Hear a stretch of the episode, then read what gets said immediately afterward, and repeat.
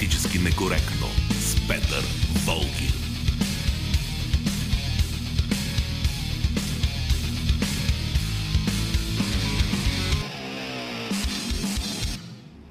Здравейте, това е времето за политически некоректно говорене по хоризонт. Разбира се, и днес ще се съсредоточим върху най-важните теми от изминалата седмица. Акцентът естествено се очертава скандалът покрай информацията, че незаконно са подслушвани политици през последните месеци. Това ще бъде темата ни, по която ще говорим с моя събеседник, след това и с вас. Естествено, може да кажете и за всякакви други неща, които са ви направили впечатление, защото междувременно се говори за чистки, реваншизъм, уволнения, какво ли не, какво ли не, но нека най-напред аз да кажа няколко думи. Политически некоректно. Забелязвам, че едни жални стонове огласят нашата родина през последните дни. Чистки имало, неправомерни уволнения се вършили, професионалисти се отстранявали, реваншизъм царял. Едва ли не пред очите ни се извършвал преврат – Подобни вайкания могат най-добре да бъдат обобщени с класическото ботево определение смешен плач. Първо, няма нищо по-нормално от това едно ново правителство да отстрани политическите назначения, направени от предишната власт. И второ, когато един човек е поставен на важна позиция не защото е доказан професионалист, а защото е бил верен партиен кадър, съвсем нормално е да си отиде. Нещо повече, в определени случаи трябва да има не само отстранявания, а и разследвания да се вършат. Ето да вземем, например, най-актуалния политически скандал.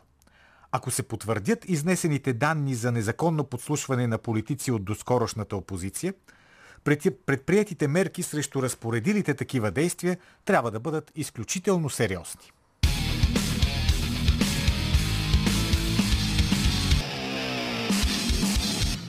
Искам нещо много важно да кажа тук също така. Хората, заели се с разчистването на авгиевите обори, трябва да са много внимателно. внимателни. Или казано с думите на класика Феликс Едмундович Дзерджински, нужни са хладен ум, горещо сърце и чисти ръце. Ако връх вземат емоциите, обидите, нетърпимостта към чуждото мнение, всички добри намерения ще отидат по дяволите. А най-грешното нещо, което може да направи един политик в сегашната конкретна и напрегната ситуация – е да се сърди на медии и да призовава за уволнение на журналисти. Имам предвид естествено на шумелия случай от тази седмица, при който министър Бойко Рашков се разсърди на водещите на сутрешния блок по BTV и ги нарочи за уволнение. Хубаво е, че той се извини за своята реплика, но както се казваше в прословутия виц, лошото чувство остава.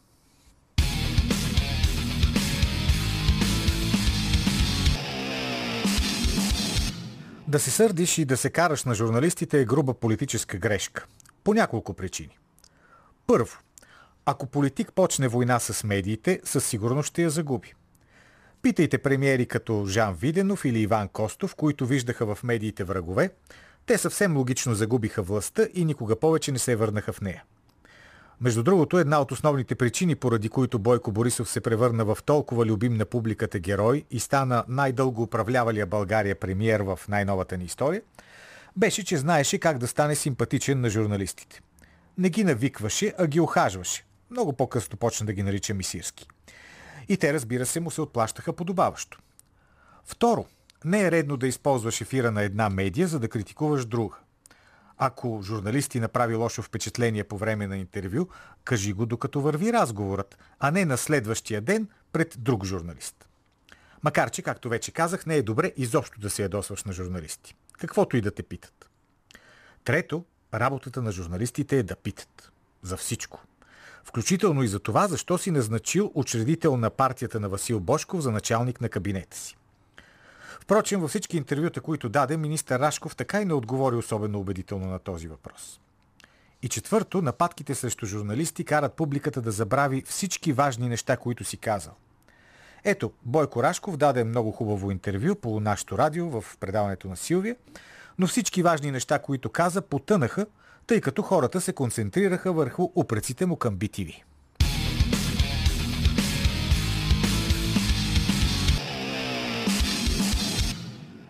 В момента се води изключително жестока политическа битка. При това на няколко фронта. Първо, доскорошните управляващи се бият срещу тези, които искат да ги заменят във властта. Второ, между самите противници на ГЕРБ върви къде тиха, къде шумна борба, кой да бъде припознат като най-силен борец срещу статуквото. Виждате как в името на победата или просто на попадането в парламента започнаха да се създават немислими доскоро коалиции. С какви обидни имена до преди няколко месеца се наричаха представители на Воля и ВМРО, да речем, пък ето сега заедно ще се явяват на избори. Политици като Георги Първанов и Татяна Дончева напускаха с шумни скандали БСП, а днес отново се събраха с партията Майка. В самата БСП изглежда, че желанието за реабилитация след лошия резултат на 4 април надделява над обидите и лошите спомени. А в крайна сметка, кой ще бъде големият победител на 11 юли, ще се реши и от медийното отразяване. Даже може би най-вече от него. Ето защо най-голямата грешка, която желаящите да управляват могат да сторят, е да се сърдят на журналистите. Това никога не свършва добре. За политиците. Политически некоректно. Разбира се, и днес имаме анкета в социалните мрежи, в Twitter, Facebook, Instagram. И анкетата звучи така. Ще бъде ли разнищен до край скандалът с подслушванията? Отговор А – абсолютно да и отговор Б – твърдо не. Влизайте в тези социални мрежи и спокойно отговаряйте на този въпрос. Какво мислите? Дали действително ще бъде разнищен скандала с подслушванията? Политически некоректно. Слави Ангелов е гост в Политически некоректно, разследващ журналист, главен редактор на 168 часа. Добре дошъл. Добре, заварени. Говорихме си до сега за многото случаи на подслушвания, които действително гръмваха. Всичко звучеше много страшно, много скандално. Казваше се, че това е удар срещу демокрацията, че това всъщност прави така, че вече нямаме никакво доверие в законността. Трябва да се вземат решителни мерки, строги мерки, това да не се повтаря и така до следващия скандал. Според теб, къде е генезиса на това, че никога няма никакви последствия след, след подобни информации? Според мен причината се стои в това, че политиците, които ни управляват, имат интерес да използват тези служби, да използват техния инструментариум, в който влизат и специалните разузнавателни средства. И това е причината да не се слага точка на всички тези скандали в годините. Аз очаквам сега, например, от този скандал, като някаква следваща фаза, е да излязат някакви а, документи, да излязат конкретни СРС-та. А, обикновено, а къде да излязат в медиите? В публичното пространство, да, да в медиите. А, обикновено в миналото така се случваше и това беше една втора фаза на... Първо се появяваше информация, че са подслушвани някакво количество хора. Тя започва бавно да се потвърждава от тук от там, накрая официално. И в един момент често излизаха и специални разнователни средства, като вече на втория етап целта беше и да се уязвят конкретни хора. Тоест тези, които са били подслушвани? Ами понякога тези, които са били подслушвани и за това, че те имат връзка с някакви други, mm-hmm. което ги поставя вече в някаква друга ситуация. И тази чингиджиница, общо взето, вървеше като схема така в годините винаги. А, това очаквам сега на следващия етап да се случи и разбира се, а, не очаквам да има някакво възместие след като се открият а, съответните нарушения. Миналото показва, че това никога не се случваше. Имаше само един случай по, може би това беше така най-скандалното подслушване в последните години, а, което се беше случило по времето, в началото на Тройната коалиция, по времето на Орешарски. Тогава, в продължение на около 300 дни, бяха подслушвани телефоните на много голяма група хора. И там в този конкретен случай бяха открити страшно много нарушения, свързани с процедурите и то нарушения, които бяха правени не само в МВР, както най-често се случва, защото те са на първа линия просто в, тази, в тези истории, но и в съда. И по това дело, това беше една разработка черви, mm-hmm. което те бяха кръстили на компютърния вирус черви. И между другото, както и този път, тя също беше започнала от вътрешна сигурност на МВР за да, вклю... за да се включат след това и други служби, а, също ДАНС, както и сега, и ДАТО. И значи тогава бяха разследвани а, директора на вътрешна сигурност и съдийката, шефката на Софийски градски съд. Янева. Да, Янева, която тя получи между другото условна присъда, но получи присъда. А пък а, директора на вътрешна сигурност а, се отърва с административно наказание. Като скандалното в този случай по-скоро дори беше това, че там имаше много сериозни нарушения, като беше констатирано, че те са прочиствали а, информационни бази на МВР, а, бяха пипали в а, базата данни за един от основателите на ТИМ, Варненската групировка. А, но за това нямаше абсолютно никакви последствия, никакво разследване, което го констатира и така с а, удивление съдята по делото в мотивите си. Тоест, а, сега можем ли да очакваме, че все пак нещо ще произлезе, т.е. ще се разбере кой е давал нарежданията да се подслушват тези политици, кой ги е изпълнявал, изобщо целият механизъм може ли да излезе наяве? Смятам, че ще излезе със сигурност а, тъй като м- има няколко места, в които остават следи. Дори и да има някакво да. прочистване между време. Все пак има някакви правила. Нарушенията, които се правят, те са примерно следните нарушения. Значи те имат, те получават разрешение от съда да слушат някой човек, примерно а, 60 дни. А, много често това не приключва на 60-я ден, а продължава. Или, или искат разрешение по различни схеми, повторно, потретно, както тогава те бяха надхвърли този таван от 180 дни в случая черви. А, така че аз вярвам, че м- ще се... Първо ще излезе някакъв списък с подслушвани хора. А, след това със сигурност виновните за това нещо ще бъдат посочени. Но вече дали ще има присъди, не съм много сигурен. Защото за мен основната цел на това нещо дори не е толкова да да бъде употребено сега в предизборната обстановка, да, като дигне а, интереса към едни политически формации и смачка към други, колкото м- това, което се опитва сега а, служебното правителство да овладеят а, тези ключови структури. Тоест службите им. Да. Като всъщност това, което е забавно в годините вече как се разбира, че дори тези служби може би не са толкова важни, колкото е важно НАП.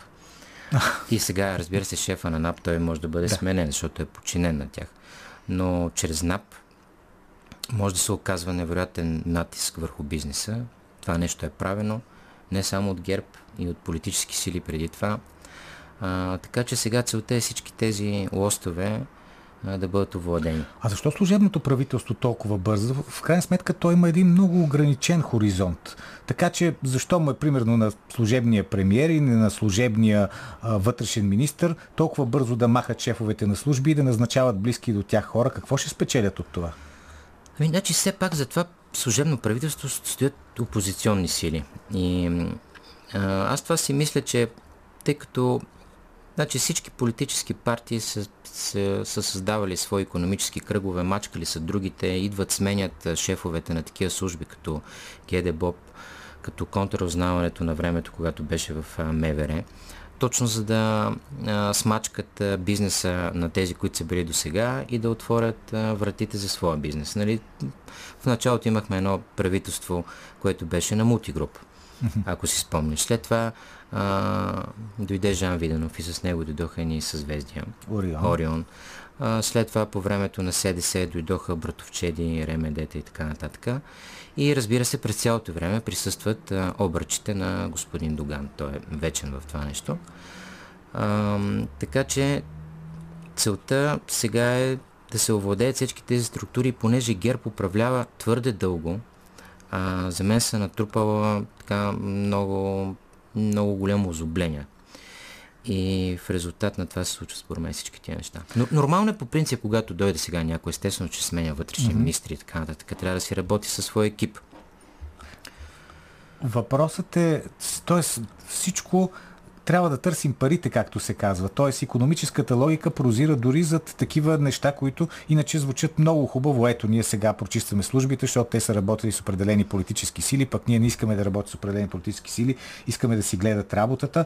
Тоест, ти привиждаш някаква борба между економически групировки, скрити зад партийните фронтмени. Аз мисля, че винаги е било така, за съжаление, в България и това е причината да няма някакви промени, да, дори да не може да се създаде някакъв а, строен и работещ механизъм, примерно за контрол върху всички тези служби.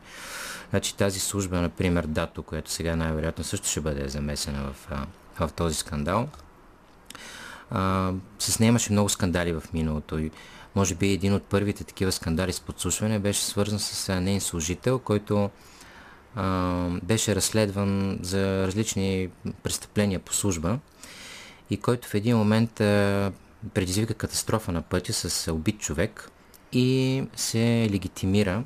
Те нямат право, те трябва да пазят в а, тайна а, място, в което работят. Той се легитимира пред служителите и след това се оказа, че има разработка срещу него, че той е подслушван.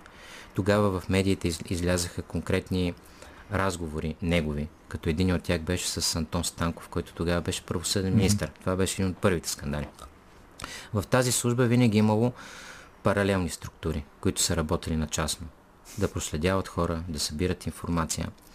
А, тя се капсулира много силно в последните години и ми е така много любопитно тези разкрития докъде ще стигнат и какво ще се случва там. А, добре, днес ГЕРБ, не знам дали си гледал, излезе с една пресконференция Даниел Митов и Тома Биков, като там основната теза беше, ето сега служебния кабинет и президента Радев разбира се, удрят службите, защото ги е яд, че тези служби разкриха руската шпионска мрежа у нас. Това звучи ли ти правдоподобно? Ами, това още от вчера така се разпространява тази версия. Разказва тя и а, директора на ДАНС и на, и на външното разузнаване. Не съм много сигурен. Според мен просто целта сега е тези позиции да бъдат овладяни, което не знам точно по какъв начин ще се случи, тъй като те са с мандат, който не мога сега да пресметна кога точно приключва и там трябва да бъдат а, открити някакви големи нарушения, престъпления, а, свързани с тях, за да бъдат те разследвани и отстранени предварително. А, искам, поне, понеже ти също си журналист, цял живот си бил, а, искам да поговорим и за журналистиката в целия този контекст на разговор с служби, министри и така нататък, защото а, това, което стана, имам предвид, то стана между тук в това студио на министъра Бойко Рашков, който се изказа срещу водещите на сутрешния блок на BTV, каза, че би го отстранил, ако беше ръководител на тази медия. За какво говори? За какъв менталитет говори? Ами, това говори за много проблеми. Това говори за проблеми, които са свързани с хората във властта, които трябва така да си посмачкат доста егото и да се занимават с това, за което взимат заплата в крайна сметка, да не се занимават с журналисти. Но също така това говори и за това, че в нашата професия също имаше много силна девалвация в последните години. Много медии бяха подчинени а, от тези, които управляваха в момента финансово, с това, че те не получаваха подкрепа при всички економически удари, които получаваха, защото, примерно, за вестниците в последните години за това нещо почти не се говори, но имаше, имаше периоди, в които беше много трудно, защото цената на хартията скочи страшно много, рекламата се срина. А, примерно, моя вестник оцелява сега и ние се движиме така по ръба и малко над ръба, благодарение на това, че ние правим изписание Космос. Mm-hmm. И просто те се Имаш 168 часа. Да, екипа прави изписание а, Космос, към който така за наша радост, понеже все пак е популярно списание за наука, има голям интерес по отношение на децата, но а, всички тези медии по един или друг начин, включително и частните, бяха поставени в условия на различни зависимости – защото за да се случи това е един а, министр да си позволява да говори по този начин, на него по някакъв начин трябва да му е послано. И това, за съжаление, се случи с нашата гилдия в последните години. То, между другото, много се говори, че и с основание, че определени медии под, подкрепят едни политически сили, други медии подкрепят други политически и економически сили. Сега това, разбира се, не е български патент. Има го навсякъде по света, но може би там по света е все пак поставено на някакви правила. Там се знае, че определени вестници са по-скоро леви, други са по-скоро десни, едни по-скоро подкрепят, да кажем, в Штатите Демократическата партия, пък други Републиканската партия, докато у нас като че ли е много променливо, много ситуационно. Когато един бизнесмен е силен, съответната медия го подкрепя, а когато е престане да бъде силен и изпадне в немилост, става и точно обратното. При нас всичко това е умножено по 10, защото естествено ситуацията тук е такава. Няма правила. Това, което а, пропуснахме да кажем за около скандала с подслушванията е, че дори това бюро, а, което се занимава с контрол. Независимото. Да, независимо. И Значи то е, да кажем, че е замислено горе-долу както трябва. В смисъл излъчва се състава му от Народното събрание, както би трябвало да бъде в нашата държава. Но дори това бюро, в крайна сметка, не, не оказва никакъв контрол върху тези специални служби. То работи на постфактум. Това го показва всичко до сега, защото такива скандали като този, който сега се заформя, а, те не трябва да идват от а, генерала Танасов, а Точно трябва да идват от това бюро. Точно, откъде генерала Танасов знае за тези неща. Той нали е един политик, обикновен гражданин като теб и мене. Пък Генерал Танасов все пак той е обикновен политик, но той беше директор на контрразузнаването. Е, преди 20 години. Да. Ами нищо хората си поддържат, имат си някакви контакти. А тогава, между другото, също имаше скандал с подслушване, когато генерал Танасов беше шеф в да. тези служби. Това беше разработката Гном. Той беше mm-hmm. разследван за беше разследван за това, че събира информация в полза на чужи държави, натовски и така нататък. А, и тогава бяха подслушвани много журналисти. Аз бях един от колегите, които бяха подслушвани тогава. А, помня Йов от Капитал, че беше също на подслушване. Доста хора бяхме. А, аз съм имал много случаи, в които заради подслушването, примерно престъпници са се възползвали от това, че знаят, че са подслушвани, както генералът Анасо тогава се беше възползвал, защото той, той беше разбрал, че слуша неговия телефон. И си спомням, че той умишлено беше разширил максимално кръга на, на хора, журналисти, общественици, с които е, е разговарял, за да може после тази група да скандализира обществеността. Имал съм случай, в който един престъпник доста актуален към момента, в който това се случва. Ми се обажда една вечер много разтревожен и ми казва сега тук ще се случват много драматични неща. Аз ще бъда арестуван а, по едикви си обвинения, като всичко това не отговаря на истината и така нататък и така нататък. И той всъщност, истината е, че той не ми се обади на мен, а той ми се обади на тях. Да, и те в крайна сметка не го арестуваха. А, но всички тези скандали, ние даже сега не ги разказахме всички. Имаше и с Цветан Цветанов mm-hmm. и какви ли не още. Там Кемпер имаше, пък един човек с отверка ходеше да, там. Да, технически неща а, бяха актуални в неговия случай, от който също нищо не излезе, но и това бюро, а, реално то, това бюро трябва да открива всички тези случаи и някакси да, да не се прави пиар от тях. Някакси трябва да се научим да го правим както в Италия. В Италия се дава изведнъж една пресконференция, от която ти разбираш, че са арестувани 250 а, мафиоти. И след няколко месеца вече делото стига до някакви решения и виждаш, че са раздадени някакви присъди, които са по 400-500 години затвор общо за цели групи и така нататък.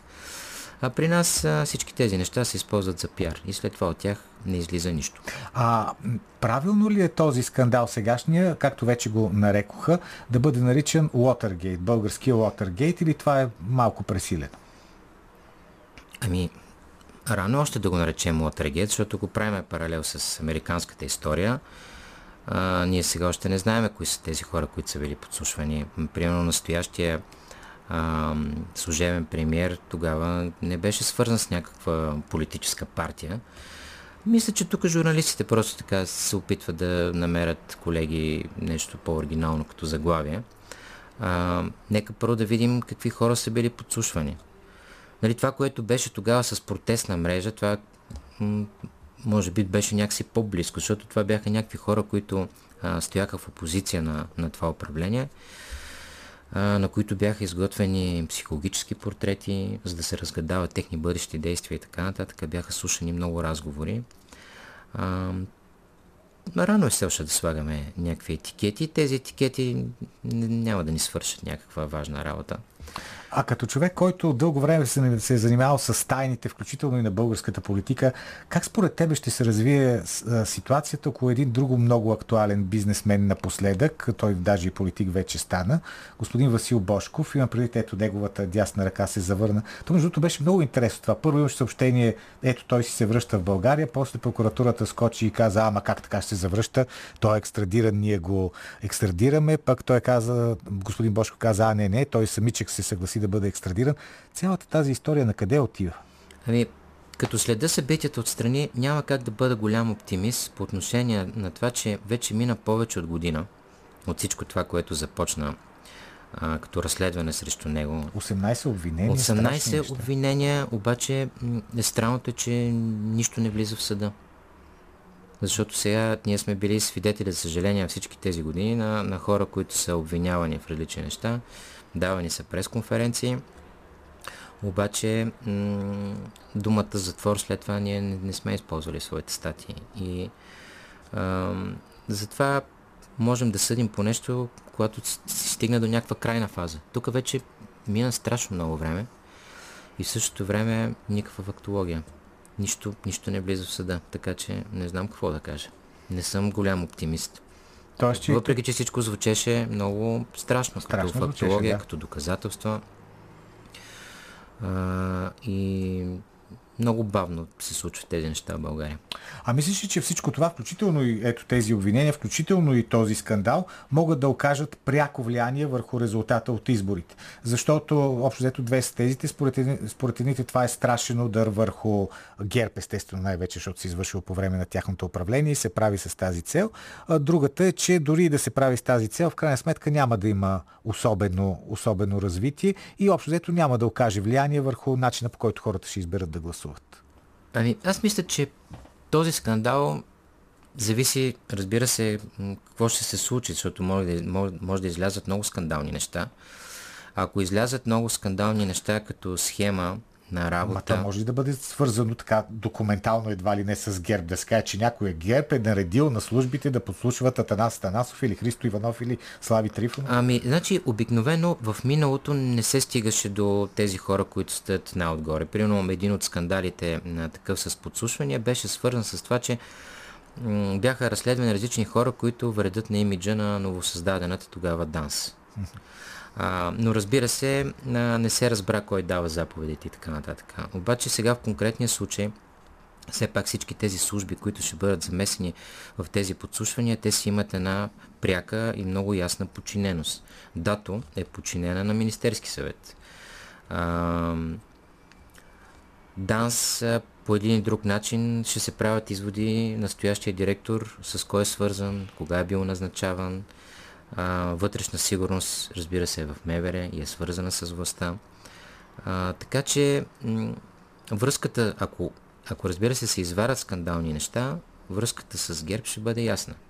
И ако а, всичко това е наистина много скандално, което може да излезе от това нещо, всичко може да излезе, аз всичко бих очаквал, може би ще навреди наистина на, на ГЕРБ по един и друг начин. Президента, Ра... Президента Радев каза, че а, шефовете на службите са не са били верни на България, както би трябвало да бъдат, а са били верни на господин Борисов. Според твоите наблюдения това верен извод ли?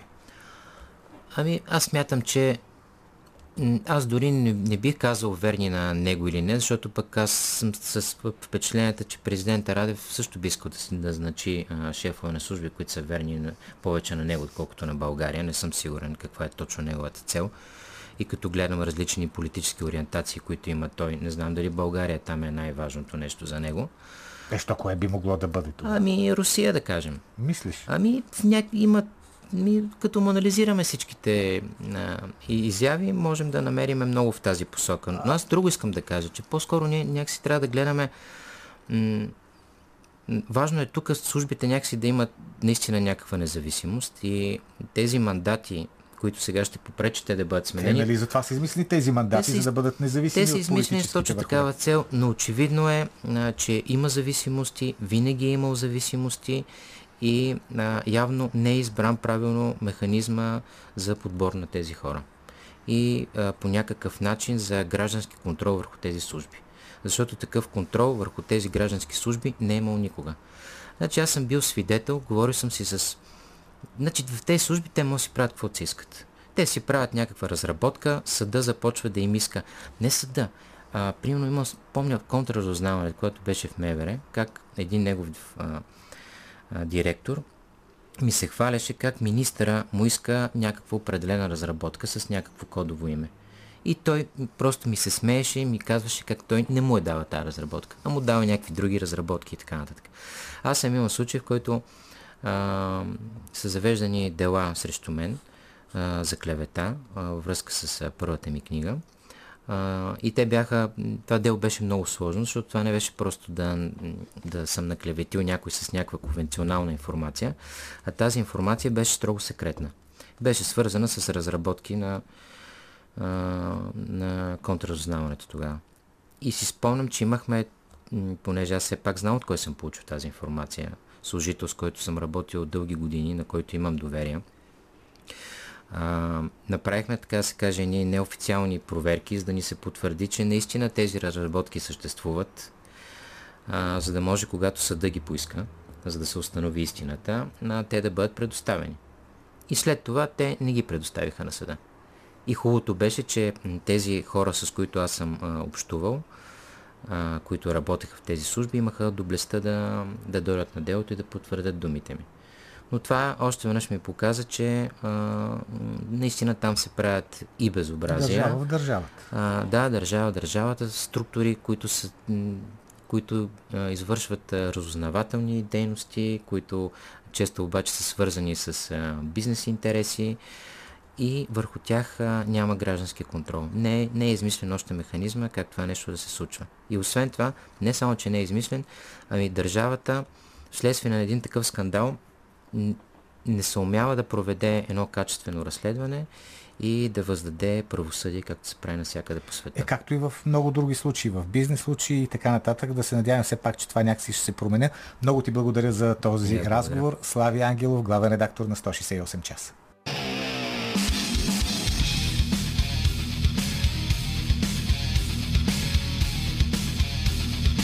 Политически некоректно с Петър Волгин.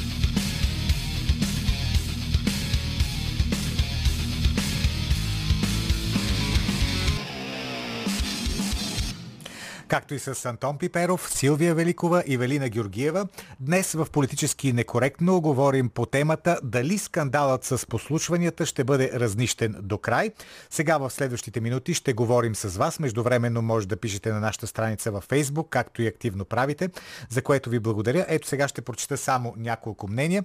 Господин Динов ни пише във Facebook. Господин Волгин, казвате, ако се потвърдят твърденията за подслушване на опозицията, виновните трябва да бъдат наказани най-сурово. Мисля, че би трябвало да изявите същото твърдо стадовище и ако се окаже лъжа това твърдение, ако претендирате за коректност в предаването ви, въпреки заглавието му, успешно водене. Благодаря. Разбира се, във всеки един случай трябва да бъдат наказвани хората, които са пристъпили закона или просто добрия тон.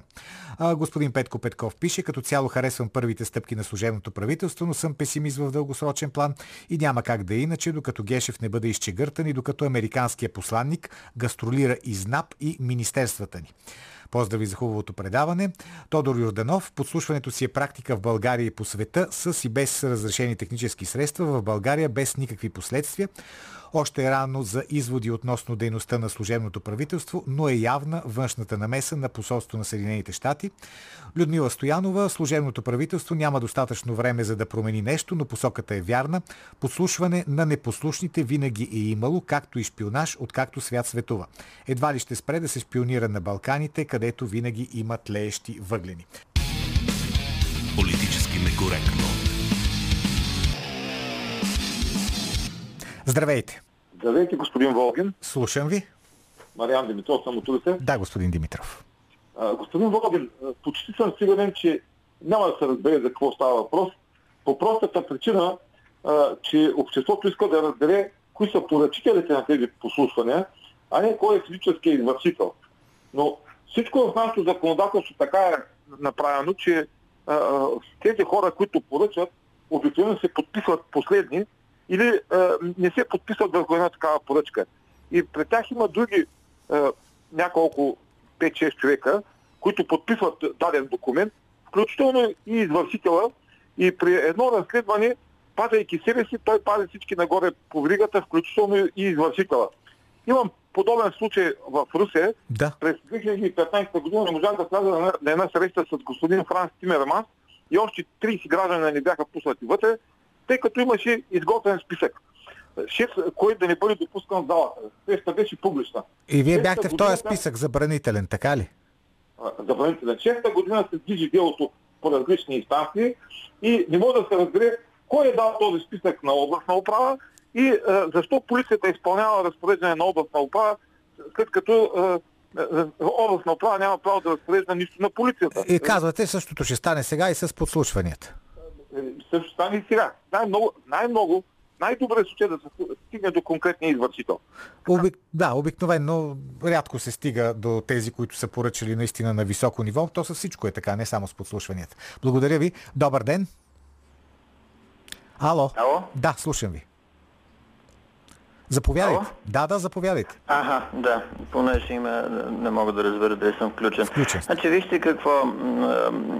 Това е глобален, както обичат да си изразяват проблем, т.е. световен, защото тези, които имат власт и технически средства, искат да контролират всичко и всеки. Не става въпрос само за конкретни политици или институции. Всеки, който в някаква степен, господина, който говори преди това, е проявил активност, а, която се е сторила на някого неприемлива, да не дай Боже опасна, mm-hmm. може много лесно да бъде поставен под а, такъв вид контрол, включително и в момента тези, които ви се обажат и разговарят с е, вас. Да, да. Но, вижте, това издава известна инфантилизация на, на тези, които действат така и на големите над тях, както ги наричат лидери. Трябва мъничко да се чете история. Да, и какво това е ще практика, се научи? Да? която преди това е била физическа. Тоест необходими ни са били хора, които, примерно, нашия контакт в момента, моя с вас, да го контролират присъствайки или чрез примитивни технически или нетехнически средства, примерно таен проход, да могат да чуят за какво става въпрос.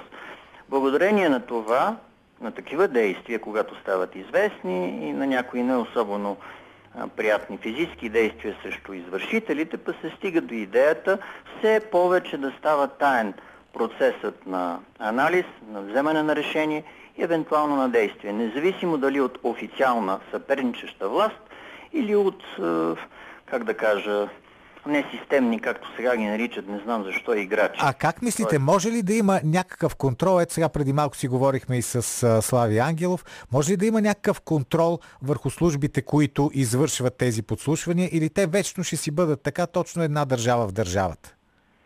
Значи, вижте, то контрол със сигурност има и там според законодателството и Става субординацията практика, да. и вертикала на, на, на властта, на подчинение на възможността да даде задачи и съответно бъде изпълнена и да бъде поконтролирана. Но а, проблема е, че, как да кажа, не проблема, действителността е такава, че политиката, политическото състезание не е въпрос на бюрократични отношения, не е въпрос на административни отношения, защото състезанието е политическо и понякога е много жестоко. Аз не смятам, че у нас има жестоко в момента, най-малко в момента някакво жестоко и альтернативно политическо състезание, но като цяло действителността е такава.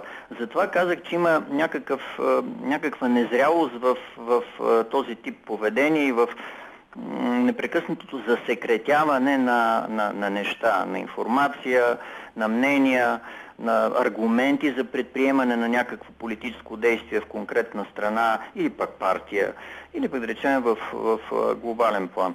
То Просто, зрялост, че има, това до нищо не води, освен до нови инвестиции финансови, в все по-секретни неща, все по-секретни, все по-усъвършенствани технологии. И какво от това? Е, да, това е, сигурно някакви хора, процес, сигурно нито това, някакви хора си има, постигат целите, да ви кажа. Т.е. разбират а, някаква информация, която биха искали да добият, а пък не могат да я добият по нормален начин. Благодаря ви. Добър ден. Добър ден. Заповядайте. Първо искам да ви кажа съобразнование по случай кончната на Божан Петров. Благодаря ви. Ако той беше жив, щеше да това днескашното прослушване ли? Него го съсипаха 20-30 години да го послушат и да го разнасят трешира. Така че нищо ново в България. Нищо ново. Всичкото е застор, повтор, повтор, застор. И така да видим кога. Е, някакво движение напред все пак няма ли? Всичко ли е едно и също, едно и също? Ами, съвсем слабо движение се усеща сега с тия промени и с това правителство но това не е достатъчно. А какво още трябва? Ами, трябва повече да се мисли, а не да се приказва и повече откритост, откритост, откритост, откритост, откритост за всичко, но за това трябва бойци журналисти. И, ми, мисля, че има такива и не само журналисти, има и политици такива и всякакви други хора. Ами той 30 години уж ги има, 30 години уж добрите са повече от лошите, а пък затъването е класическо такова в света надали има. А и не забравя да кажа. Да. И ние, и ние сме дали нещо на света. Да. Бой, Бойко Борисов. Това е обект а, толкова богат за размишляване от карикатурна гледна точка, че целият свят може да ни завиди. Ами сигурно ни завижда. Предполагам, че е така. Благодаря ви. Добър ден. Добър ден. Заповядайте. Чувате ли ми, господин? Чувам ви много добре. Кажете. Да, чудесно. Благодаря ви. А, доволен съм от а, това, което прави служебното правителство Така. и ги адмирирам за това с пожелание да бъдат още по-строги към тие, които са направили нарушенията. Но ако бяхме в Франция 1789 година, извинявам се за изразите, ще играе гилотина. Ако Много бяхме хард, в. Румъния 1000 1989, знаете какво стана. Аз съм привърженик на другата тенденция. Да, каква е тя? Италиано-американския вариант. Или по-скоро обратното. Който каквито нарушения е направил, не да го съдят за 2 и за 5 години, а да го осъдят на 1500 години за нарушенията, които е направил. Ама то първо Благодаря трябва ви. да бъде доказано, нали така? Разбира се, всичко по законния ред. Благодаря ви. Добре, благодаря ви и аз. Всичко добро. Добър ден. Е, Добър ден, господин Волгин. Заповядайте. Защо изобщо обясняваме картината в България като политик? Да. Политиката категорично отсъства от поведението на лицата, които са ни изтипосани на сцената. И 12 години смята ли някой от вас, че Цветанов, защото не може да разделим Цветанов от Борисов? Е, те се Цветанов разделиха и. Борисов правиха политика.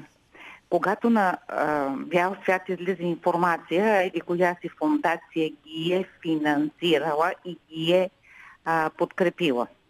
А, когато на ЕВ излизат скандали как си разменят маски, каски, с ужас а, с Меркел, а, а когато излизат а, и ние очевидно ги наблюдаваме всеки ден а, зависимости, а, когато някои хора а, имат автобиографии на културисти, спортисти, физкултурници и други и не са облечени като политици, когато службите в България се използват само и единствено за да оцеляват политически групировки, казвам политически групировки без да са политици, а когато националните интереси на България просто ей така се търкалят а, някъде по парковете и ние гоним шпиони. А какъв е изводът от Ами- всичко това, което казвате?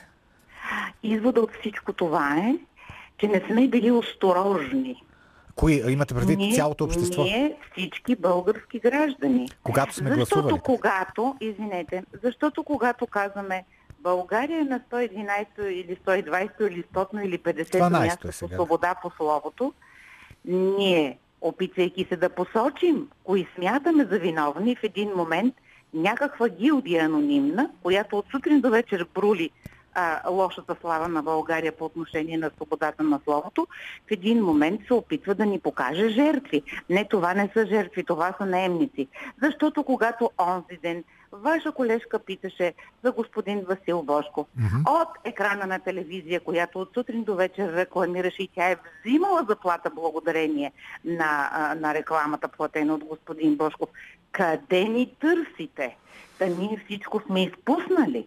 Е, не, мисля, че не сме изпуснали. Мисля, че внимателно наблюдаваме всичко, което става, както и всичко, което става с господин Бошков. Разбира се, благодаря ви. И още един слушател ще чуем. Добър ден.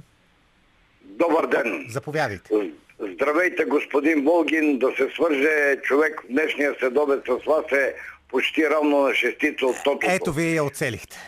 Господин Кажете. Волгин, искам първо да ви попитам. А, по времето на ръководенето на държавата на господин Борисов, колко СРС-та се изляха кални върху неговата глава. И от тук, не ви отговаряйте, чий патент са СРС-тата? Едно на ръка. Второ, искам да честитя на българския народ това, за което Васко Кръпката пееше Спете спокойно, деца, комунизма си отива. Ето, той дойде с пълна сила. И трето, последно, господин Волгин, да.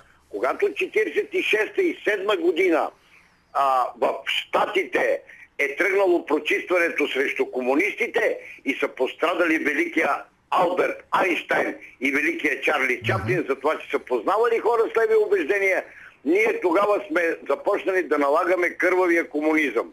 Нека да им е честито на народа и запомнете, има ли един човек в тази държава да гласува за комунистите? Ама Държавата къде виждате? ни никога няма да се оправи. Ама къде виждате Благодаря комунизъм в момента? Волгин, жив и здрав да сте. Ние Благодаря сме горе-долу набори с вас. Благодаря ви и аз. Наистина ми е трудно да си представя, че в момента има някакъв комунизъм от този, който нали, е известен от историята. А сега да ви прочета едно мнение в Фейсбук, критично към мен, за това ще го прочета. Господин Волгин, смело се включихте, включихте в хора на мисирките, опрекващи Бойко Рашков, че си е позволил да изрази мнение за участието си в BTV. Използвахте думата уволнение, която не бе казана от Рашков, но явно за вас това няма значение. Хубаво, критикувате, добре. Но не чух нито една дума за поръчковите журналисти. Към тях какво е вашето мнение? Рашков или журналистите замърсяват медийната свобода? Крайно време е медиите да служат не на определени партии, а на обществото. Напълно съм съгласен с госпожа Жекова за това, че медиите не трябва да служат на определени партии, а трябва да служат на обществото. А, до, нееднократно съм изразявал мнението си за поръчковите журналисти. С, с нищо то не е по-добре към всички, относно всички останали хора, които изпълняват поръчки. В същото време оставям на, оставам на мнението си, че господин Рашков допусна тежка грешка, когато си позволи да каже, да, той не каза уволнение, каза отстраняване, но смисъл е един и същ, когато си позволи да каже това свое мнение по отношение на колеги в BTV, защото те са му задавали определени въпроси, пак ще кажа, журналистите имат право да задават всякакви въпроси. Има една много популярна фраза, която е много точна според мен и за това ще я цитирам. Няма глупави въпроси, има глупави отговори. А, така че хората, които се занимават с политика, без значение дали са министри, депутати, министър-председатели, президенти, трябва да знаят това и трябва да отговарят на всички въпроси, след като са се хванали на това хоро. А, няма, няма друг начин. А сега ние ще продължим с една тема, която тези дни, последните дни, отново някакви възпалени граждани започнаха да се изказват. Темата е за история. Та възпалените граждани започнаха да се изказват как за пореден път казаха, трябвало да бъде премахнат паметника на съветската армия. Много им пречи този паметник, не знам защо. Много са обладени от един такъв херостратовски комплекс. Вечно искат да рушат, да палят, да трушат. А, Херострат го знаете кой е? Онзи младеж, който изгаря храма на Артемида, за да се прочуете. Явно и тези граждани имат някаква неудовлетвореност и се надяват чрез премахване на паметници да се прочуят и така да станат много известни. Какво се крие всъщност за това, за този херостратовски комплекс, за това желание вечно да рушиш и да палиш, да чупиш и защо това се смята за нещо много важно? Доцент Александър Сивилов се връща в историята назад и към проекциите и в наше време с коментар по тази тема. След края на историята.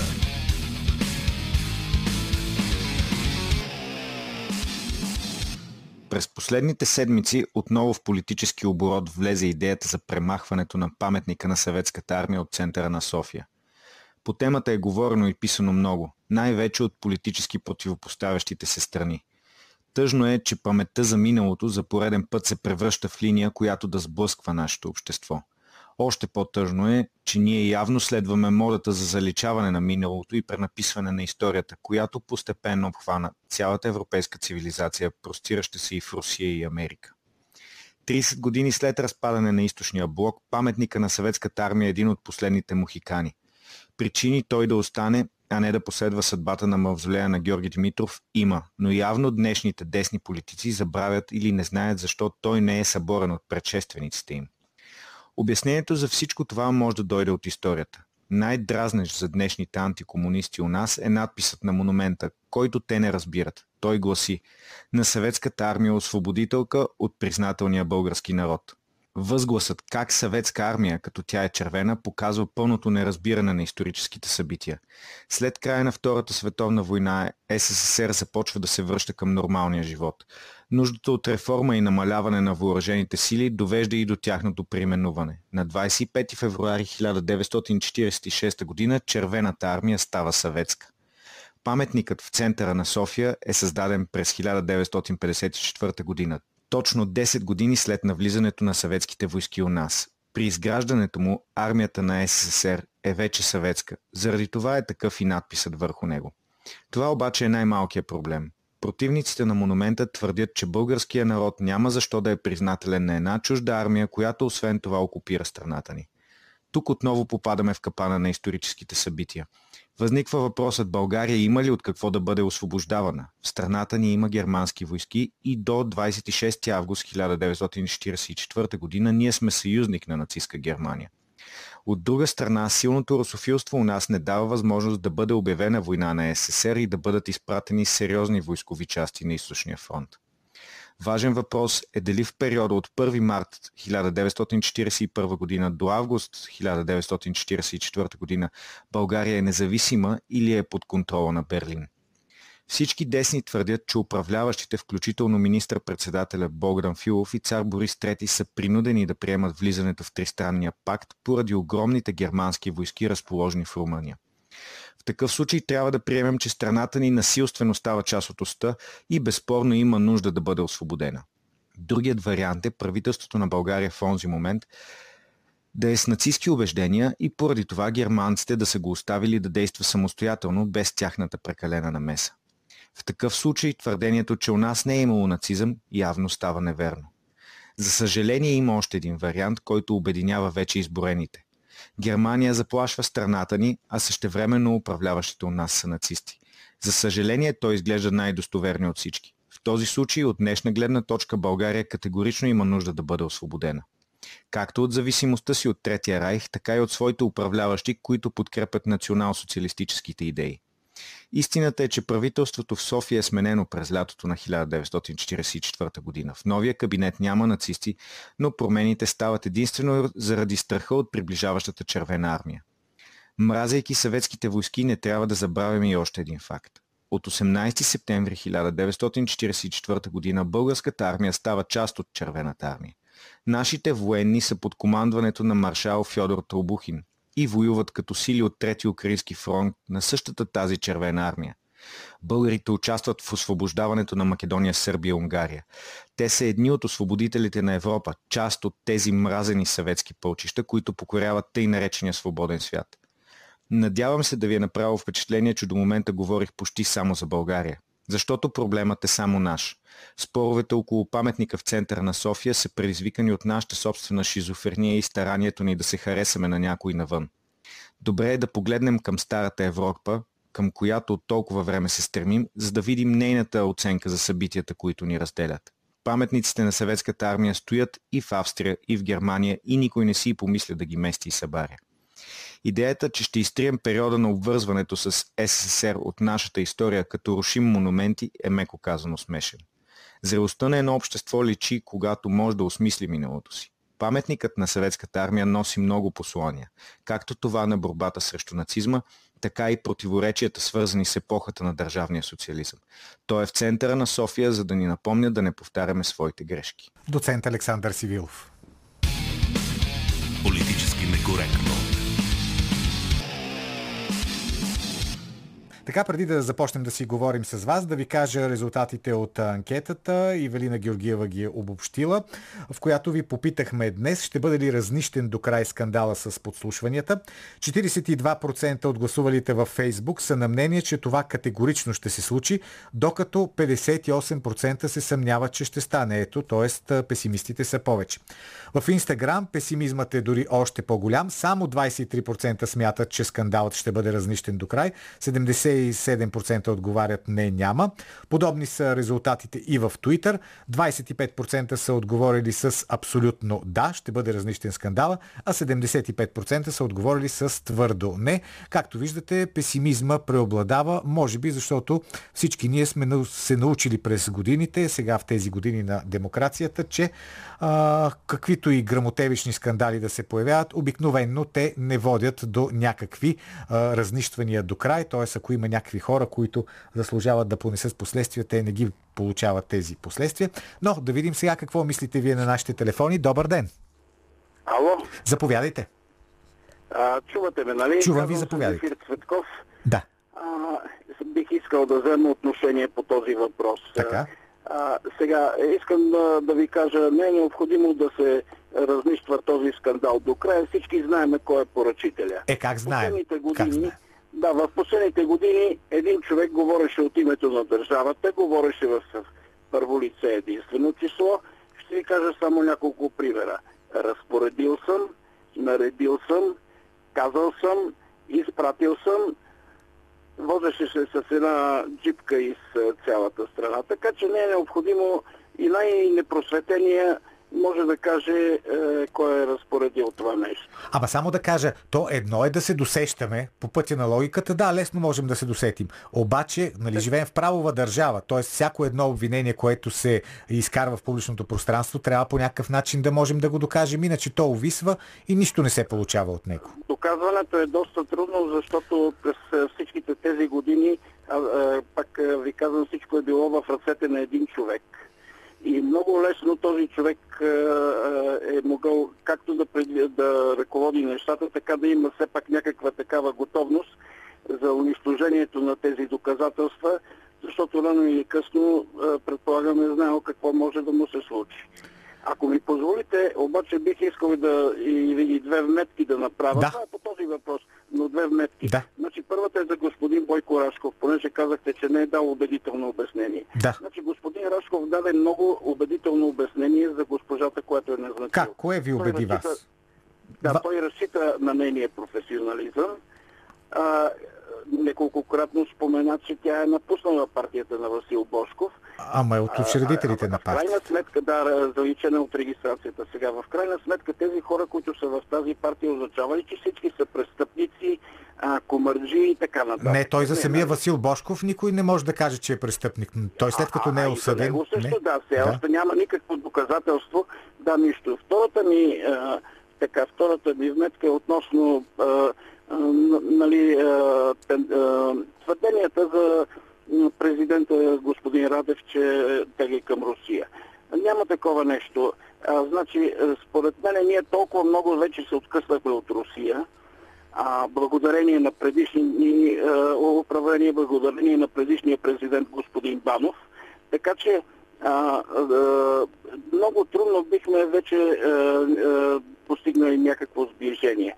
А относно премахването на паметника, то това ще бъде капката, която ще прелее фактически чашата. Но относно па, а, премахването на паметника бих, бих а, предложил тези, които желаят да го махнат, нека си направят една подписка и да почнат да събират пари. Защо трябва всичките да накоплаци да плащаме за а, някакви, а, които не знаят и те какво искат и както каза а, в коментара господина, много хубаво, много точен и много правилен коментар, както го а, каза, защо трябва ние да плащаме за а, прищевките на някои си, които искат да се харесат, а, нали, да изпъкнат. Еми, за да не плащат те. Елементарно е. Хубаво е някой друг да плати за твоите прищевки. Обикновено така става. Благодаря ви за обаждането. Добър ден. Ало, Да, слушам ви. добър ден, господин Волген. Кажете.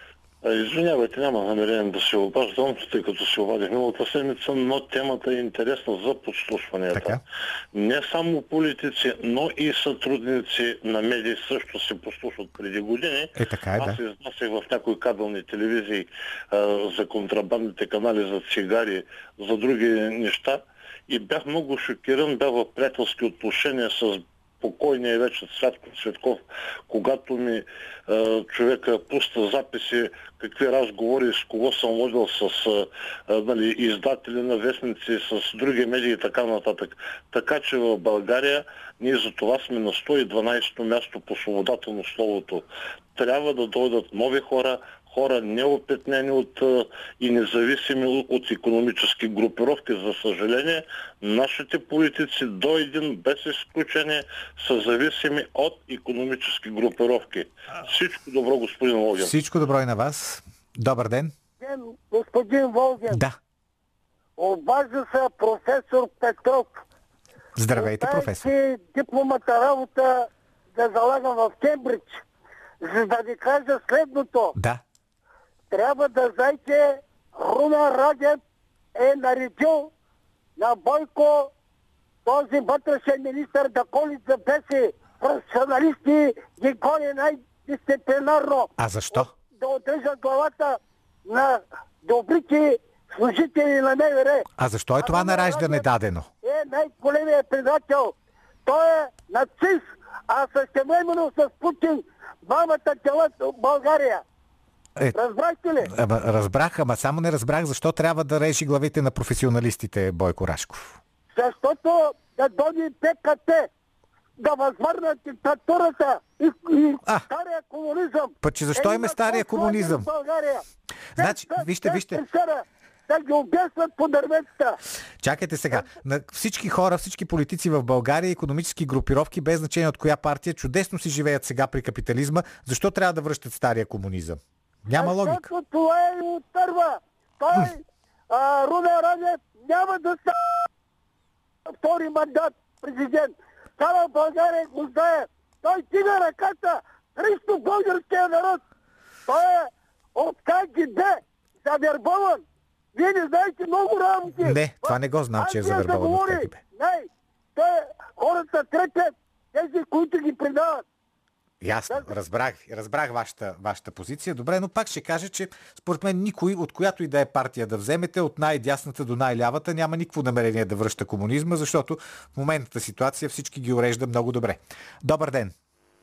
Добър ден! Заповядайте. Ами, Бойче, много колоритно предаване по управление. Благодаря. А, а, вие сте интелигентен човек и сам съзнавате, че три четвърти от текстите, които се говорят сега, са пълнежи и глупости.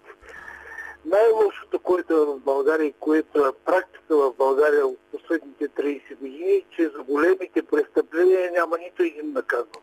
Да. В нито една сфера. Да. Ако започнем дори от най-елементарното, от София, от почистването на улиците, колко приказки се изпреказаха за вълки и там какви други да. животни, не знам.